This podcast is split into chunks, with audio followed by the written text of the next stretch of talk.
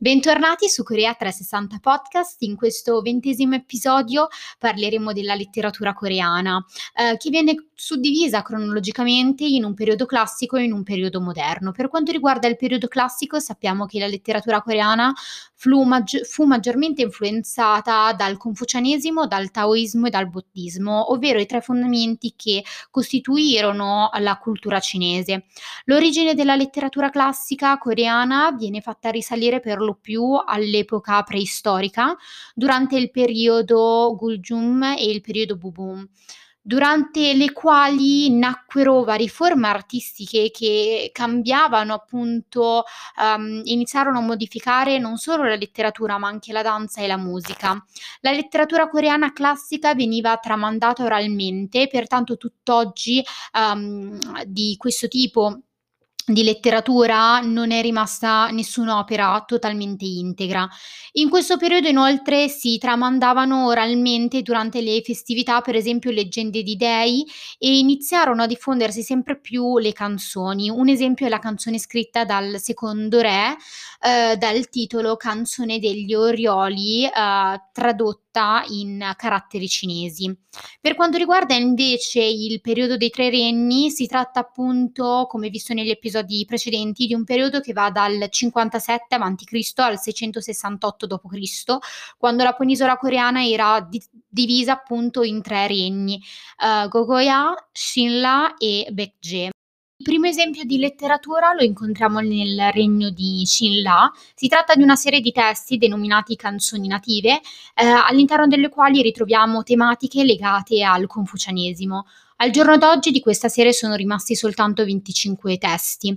Eh, veniva scritto usando il sistema di scrittura cinese nel quale alcuni caratteri eh, venivano appunto usati per il loro suono eh, ed altri invece per il loro significato. Questo sistema cinese era molto complicato, pertanto oggi sono stati tradotti solo pochissimi caratteri ehm, e alcuni dei quali vennero appunto decifrati. Dal punto di vista stilistico erano presenti tre lunghezze, quella da da quattro versi, da otto versi e infine da dieci versi.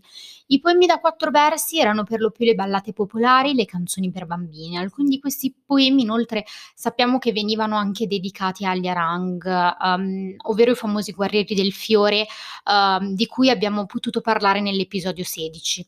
Invece i poemi da ben dieci versi erano maggiormente sviluppati dal punto di vista della struttura e la maggior parte vennero scritti dagli stessi preti.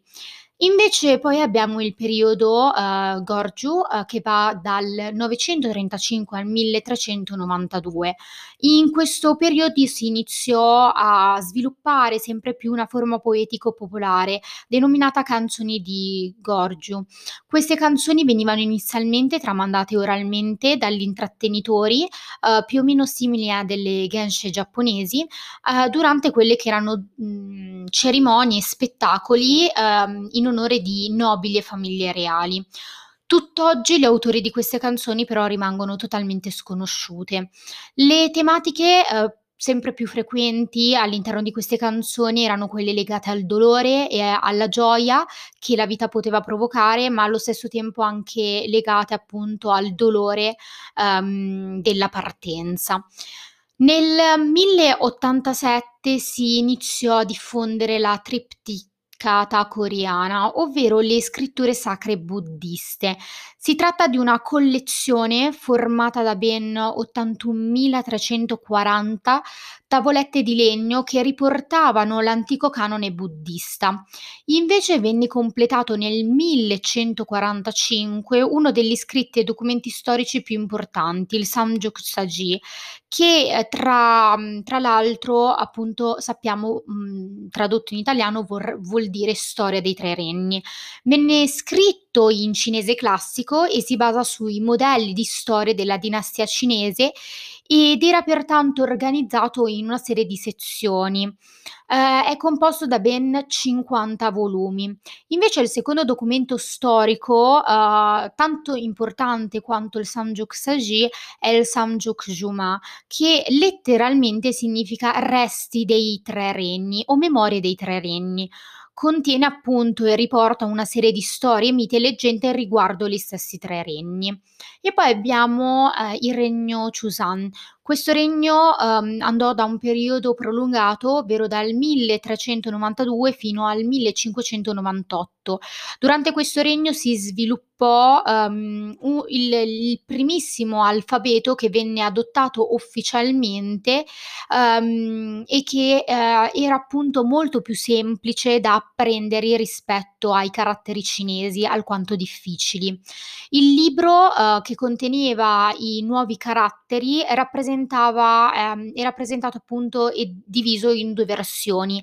La prima ehm, versione di questo libro era composta da ben sette pagine scritte con i caratteri classici cinesi, tranne la parte in cui veniva introdotto l'alfabeto uh, Hangul, uh, ovvero appunto il nuovo alfabeto. Invece la seconda versione comprendeva ben 36 pagine scritte interamente con il nuovo alfabeto. Il re uh, che introdusse l'alfabeto fu appunto il re Segon, il quale inoltre incoraggiò ed appoggiò lo sviluppo della letteratura all'interno della propria corte. Il nuovo alfabeto non venne accolto in modo positivo dagli stessi nobili, ma invece venne accolto favorevolmente, come possiamo immaginare, dallo stesso popolo, che aveva eh, in questo modo la possibilità di scrivere e comunicare utilizzando un alfabeto molto più semplice rispetto ai caratteri cinesi alquanto complessi da apprendere. Successivamente venne instaurato un nuovo componimento poetico, sempre durante il regno Chusan, uh, che prende il nome di versi musicati. Si trattava di canti che avevano semplicemente lo scopo di accompagnare la musica um, che veniva um, sorta e, e, cantata appunto a corte. Invece uh, venne inoltre instaurato un tipo di componimento poetico usato dai letterati uh, per poter esprimere i loro pensieri eh, ed era uno stile che andava a riprendere i caratteri cinesi per esaltare la tradizione e la terra della Corea. Inoltre in questo periodo si svilupparono altre due forme poetiche importantissime, il Siju e il Kasa. La prima forma eh, significa letteralmente ritmo del tempo, tuttavia come poetiche eh, presenta sicuramente quella della natura e um, ritroviamo inevitabilmente al fondamento di questo tipo di uh, forma poetica e letteraria il pensiero confuciano. Invece la seconda forma um, è una forma poetica tutt'oggi ancora esistente. La sua origine, eh, origine risale appunto alle canzoni che furono scritte nel XIV secolo da un monaco buddista. I kasa trattavano eh, e trattano tematiche legate alla contemplazione della natura e anche alla metafora dell'amore tra la donna e l'uomo. Anche le donne si dedicavano a scrivere uh, questa seconda forma uh, letteraria, anche se la maggior parte uh, delle autrici oggi rimangono totalmente sconosciute, probabilmente perché a quell'epoca le donne non avevano un proprio nome, in quanto da ragazze possedevano un soprannome, ma una volta sposate perdevano lo stesso soprannome. Inoltre, un altro motivo probabilmente era mh, ed è legato al fatto che raramente era permesso alle donne rivelare la propria paternità su una vera e propria opera da loro stessa scritta. E siamo giunti al termine anche della primissima parte dell'episodio 20 riguardo alla letteratura coreana.